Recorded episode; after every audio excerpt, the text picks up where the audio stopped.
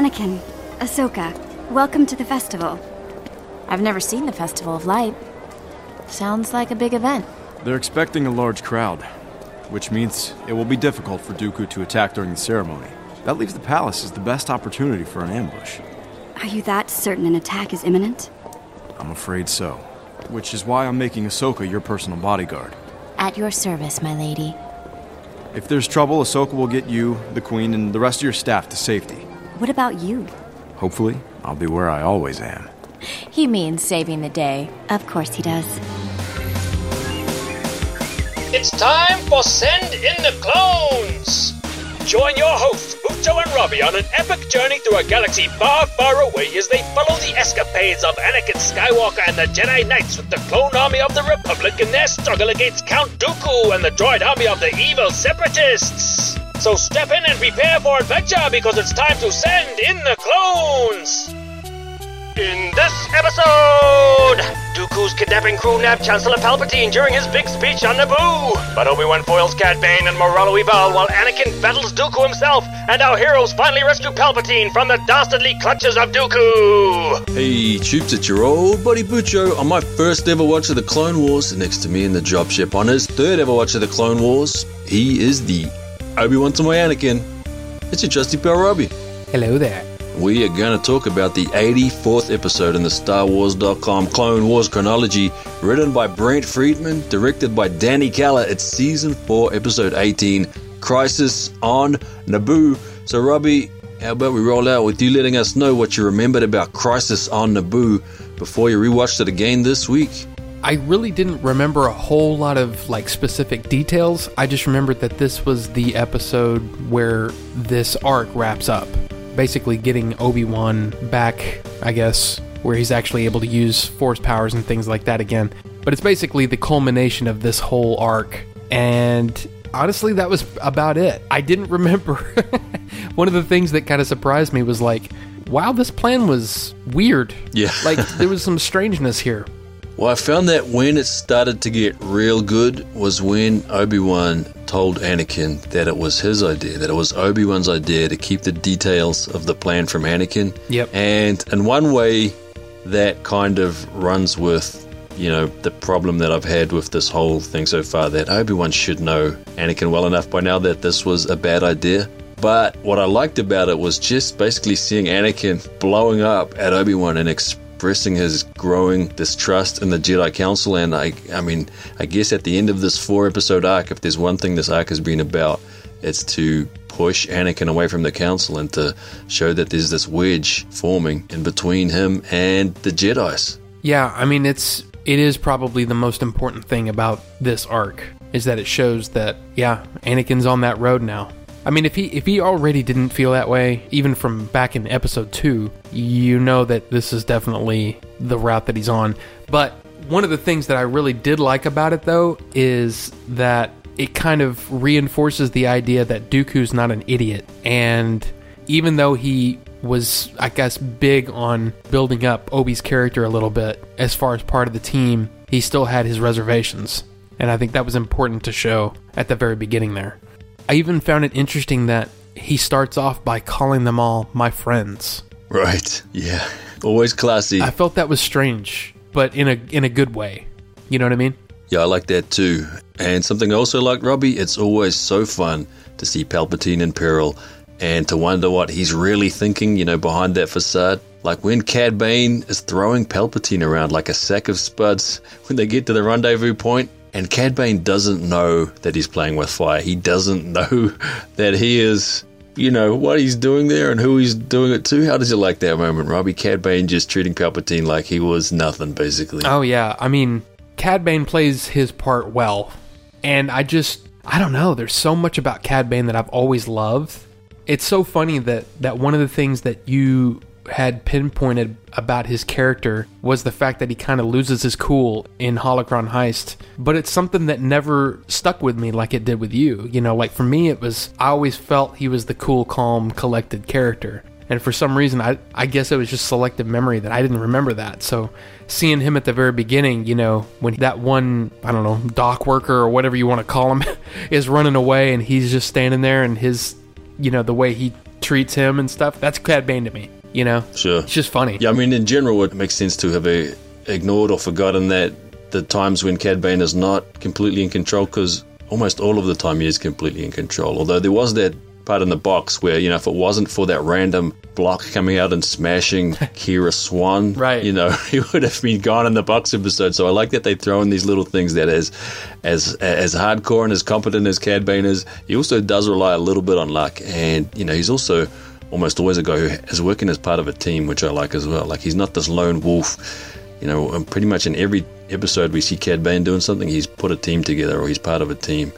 Yeah, but he's I don't know. I just I guess it's just a mixture of the way he looks, the way he sounds, Sure. the way he carries himself for the most part. It's just I don't know. He's just a great character. And of course, another development we get with Cad Bane in this episode is sort of a callback to the last time that Obi Wan fought him when we found out that he was once good enough, that Cad Bane was once good enough to fight off both Obi Wan and Quinlan Vos, both with their lightsabers, both in full force mode. But in this episode, at the rendezvous point, Obi Wan doesn't even have his lightsaber, and yet he still bests both Cad Bane and Moralo Eval at once. How'd you like your boy Obi Wan turning up and showing Cad Bane who was boss, Robbie? Oh, I like it, but it, it is a little inconsistent for sure. Because I remember that it was one of the, the notes that I put down. Is like foiling the plan seemed rather easy. Right.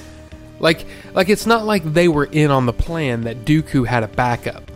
You know, they weren't in on that. Sure. It just seemed r- rather easy. And again, this could be one of those things where it's in the plot, you know, that this is what has to happen to get from point A to point B, but it still seemed like after all of this effort and these 3 episodes of kind of forming these connections that it's just like one and done. I don't know.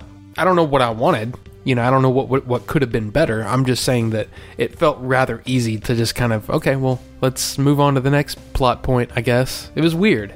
I don't think I had as much of a problem with the with the Deju. I mean, in one way, I can see where the feeling that it was easy comes from, but in another way, all of the things that Obi Wan has had to suffer to get to this point makes it feel like you know to get him into the position to be able to foil the plan at the end was not easy, and so you know just the fact that he was in that position kind of paid off the previous three episodes because even though Cad Bane still wasn't really a fan of him at the end, you know, he was still doing his undercover job and it was because he was undercover that he was able to foil it. I don't know. Does any of that make sense, Robbie? I mean, I totally get what you're saying there, but it still seemed like it was rather easy for him to, like you said, if he if he can fight off Obi Wan and Quinlan Vos, why was it so easy for him to, without using Jedi powers, to really? I don't know.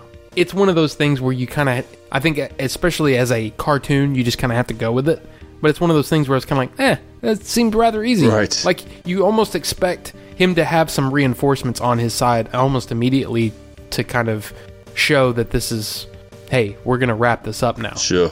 But it doesn't really happen. He kind of does it on his own. So it was kind of, I don't know, a little weird. Sure, but I think another reason I went with it is that I figured that was just Obi Wan. He's learned from the first time he fought Cad Bane, and he's probably been thinking about that. And if he ever has to fight Cad Bane again, he's been thinking about how to do it. Whereas Cad Bane doesn't know he's fighting Obi Wan, so Right. you know Obi Wan has an advantage in that sort of situation. To me, I mean, I guess that's why I went with it. I was just thinking, yeah, he got he got his experience points. Yeah. So yeah. And speaking of experience points, Robbie, how many points do you think Anakin got for cutting Twazzi's arm off? Twazzi, the female Frank, gets gets disarmed. How did you like that? yeah, that was That uh, Anakin chopping an arm off in this episode, Robbie. yeah, he seemed he seemed pretty uh pretty hardcore. I mean, I don't know how many points he would have gotten, but it was still like wow. And that's you know that kind of brings up something. I really enjoyed the idea of the shadow holograms. Oh, then we are opposite on this. This is interesting. So you go, you go because I didn't like them. You didn't like them. No, Huh. See, I really enjoyed that idea because it kind of made things at least from a from a perspective of of the Jedi, it would have been difficult to know who's who. The only thing about it that made me kind of go, "Okay, wait, why was why did Obi-Wan have to be in one?" Because he's not in it immediately after that scene ever. he never uses it after that scene. He gets up to his little sniper's nest and then never engages it. And then on top of that, he's sitting there watching everything. Why didn't he see the switch? right. Yeah, I think it's just there was too much going on because I thought about that moment too, and I just figured uh, there was just too much going on. He was trying to track too many things at once, you know. I guess. I mean, that was just what, how I sort of hand waved it. I think the hologram disguise, just as an idea, doesn't work for me, especially when it comes to the thing that kicked me was when Embo climbed into his, and all of a sudden you can't see the brim of his hat, and it was just one of those things where it breaks one of the laws of physics, which is something that's easy to instinctively understand. You know, we all understand mass and volume in a way that we don't understand how light speed works, which is obviously one of the other laws of physics that possibly Star Wars breaks, but it's easily explained away because traveling close to light speed, you know, that's something that people don't generally understand how the theory of relativity works and all the, you know, problems that come with that. And maybe why they're using wormholes. No, it's so far outside of our experience that I've never once questioned the physics of light speed or whatever. But this one, where somehow how does it hide the brim of his hat when it's just a hologram? I did like that it was set up in the previous episode when they had the guy that came up with this technology sort of introduced, and so the idea was introduced, and here we see it used, but it just didn't work for me as an idea. And so, yeah, as soon as Embo climbed in there and the brim of his hat disappeared, I was thinking, yeah, this is not for me, this idea. I don't know. Does that make sense? Well, it could be that it's just bending light. You know what I mean? It's it's. I don't know. Sure. I kind of went with that. It's it's weird. I went with that. it's kind of funny how I went with that just like I would with Lightspeed. I was just like, oh, okay. So they take whatever this is and they put a hologram around it to make it look like this. Yeah, well, I think the part where the hologram goes around something that works, but the hologram doesn't go around his hat. It's so massive. And then there's of course Floaty, old Floaty McFloaterson. Um, what's his name? Duaran? Daran? What's his name? No, I think Floaty McFloaterson should totally be his name from now on. what you said his name before we started recording, and I, for some reason I don't have the note. But him, it, like, but the fact that it works on him as well, when he is this complete, you know, inhuman thing, and he's disguised as a human-like thing. That I don't know. I, but this was the only thing in the episode that I think I didn't like. There's a ton of other, other things that I like, so I don't want to stick on this negative too much. I mean, how good was the Palpatine smirk when Anakin starts to confront Dooku at the end? Mm. You should have quit while you're alive, Dooku. And there's that Palpatine smirk. Oh, he's loving it. And then another couple of smirks as the fight carries on, including one when Anakin starts to choke Dooku on the steps just before Dooku Sith lightnings him when you can feel Palpatine going, good, good Anakin. It's almost like he's rooting for Anakin. Right. But he, I think he's also just enjoying these two, you know, rivals that are, Anakin doesn't know it yet, but he's, you know, going to become a, even more of a rival to Dooku later. But, I mean, yeah, it was awesome. The whole thing was awesome. And even Palpatine, one shudders to think where the galaxy would be without the Jedi at the end. Just so much delicious Palpatine stuff in this episode, Robbie. Oh yeah. I mean, it's always nice to see that they're. I mean, I, I would think that, that it's an easy thing. You know, is anytime that you have Palpatine in the mix and you have Anakin fighting someone, he's on that lookout. He's almost like a scout. Right. You know what I mean? he's he's always on the lookout for his uh, his second in command. So I just really like that, and the look of the episode really is super nice too. Yeah. I guess Naboo is is definitely one of those places that we definitely would like to visit. Yep. Totally. Yeah, I just really, I really like the look of the episode too. Yeah, it sure did look good, Robbie. And you know what also looks good? Whenever a Sith force throws objects at their opponents in that fight. I mean, first of all, it starts out with Anakin being so fearless that even though Dooku bested him pretty easily the last time they met in Shadow Warrior, Dooku really made short work of Anakin. I mean, Dooku and his droids, so technically Anakin was outnumbered, but his droids are around again. And so it's a very similar scene to when Anakin went after Dooku in Shadow Warrior. But Anakin doesn't care that he's like, I'm ready for this rematch. Anakin's etching to take on Dooku, completely fearless. So I love what that said about Anakin. But yeah, this fight has Sith force throwing objects at his opponent. It has a Sith lightning up his opponent. So I thought this was a really fun fight. And I also like the way that at the end, I mean, I'm jumping a little bit here with Anakin saying, as long as I live, no harm will ever come to your excellency yeah. to Palpatine at the end. I mean, this was a, there was a ton of fun stuff between Anakin and Dooku and Palpatine in this episode. Yeah, it was pretty funny too. The uh, it was something that you had brought up in one of the previous episodes that it seems like being electrified is something that they kind of really really like in this show. And yeah. I mean, Anakin yeah. gets electrified tw- twice in here, right? Yeah, or three times, two or three times. Well, yeah. So when he's fighting down on the um, platform, and then again by Dooku, right? Yeah, but then one of his guards gets him too. Oh yeah. before yeah. he even gets to fight Dooku. That's right. That's three times. That's right. Yeah, and I mean, speaking of those guards and the electro staffs or whatever those things are called, this my favorite shot of the episode, Robbie, was that very square-on shot down that long, majestic hallway with the columns on either side and the sort of blue-white light spilling in through the massive window at the end. We see Palpatine being led by one of Dooku's droids across the corridor, Yeah. and then we see Dooku sort of backing up while Anakin advances on him, lightsabers clashing, and aside from their glowing lightsaber blades and the ends of the guards' electro staff, they're almost in silhouette. And that was the standout shot of the episode for me. But what about you, Robbie? Did I just, hopefully, I didn't just steal yours? Do you have another one, or did you fall in love with that shot as well? No, that was an excellent, excellent shot. And it's not one that I wrote down, but yeah, I totally agree with you because it, it did stick in my head. But this one was almost like an accidental one. And let me explain. Sure. So I'm sitting there and I'm taking notes, and I look up and I see the shot of the arrival of, at the courtyard. And this is right at the beginning. And before there's sort of like that, you know, the, the shot of the, the ship coming into land, it's sort of just like like a drone shot around or, or a crane shot around the the courtyard. And for a second it actually made me go wait a minute what happened? Like for a second it fooled my head. I thought it was real like a real place. Right. and like somehow something got turned off and i was watching something real. So i think that might count as the best shot of the episode if it completely fooled me into thinking i was watching something real like watching something else That's pretty good, Robbie. So- yeah, that's pretty impressive. yeah it was just one of those things that happened it was it was a strange thing Well, before we bring this one in for a landing, Robbie, we need to sum up and give our ratings. So, after your third ever watch of Crisis on Naboo, how did you like it, and where does Crisis on Naboo sit on that four-star Robbie scale? This one's a little strange for me because I like the episode and we learn a lot about how Anakin's even more distrustful than he even was in the la- in the last episode. Because hearing hearing that it was Obi Wan that made the choice to not tell Anakin seems to put him even more on that path. Yeah. you know, and it pushes him down that path even more. So I think that's important. I guess I'm just gonna give this a three out of four because I think that's important.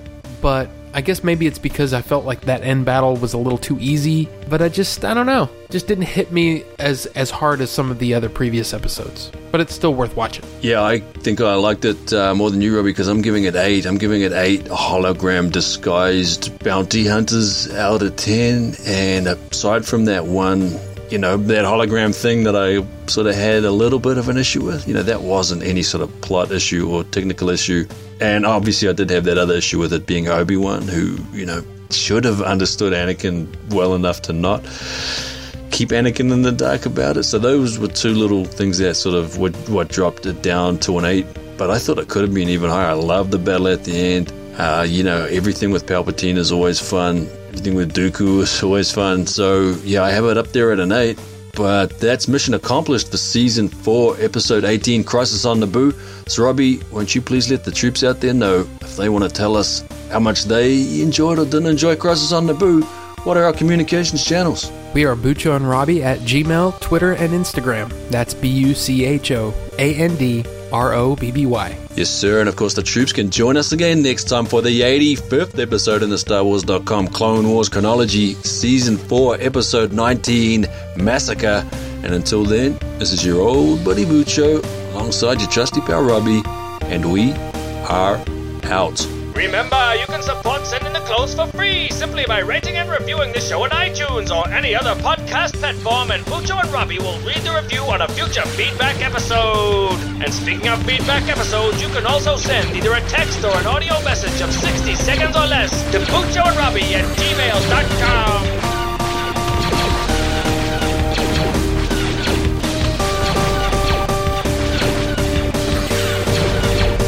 The Force will be with you always.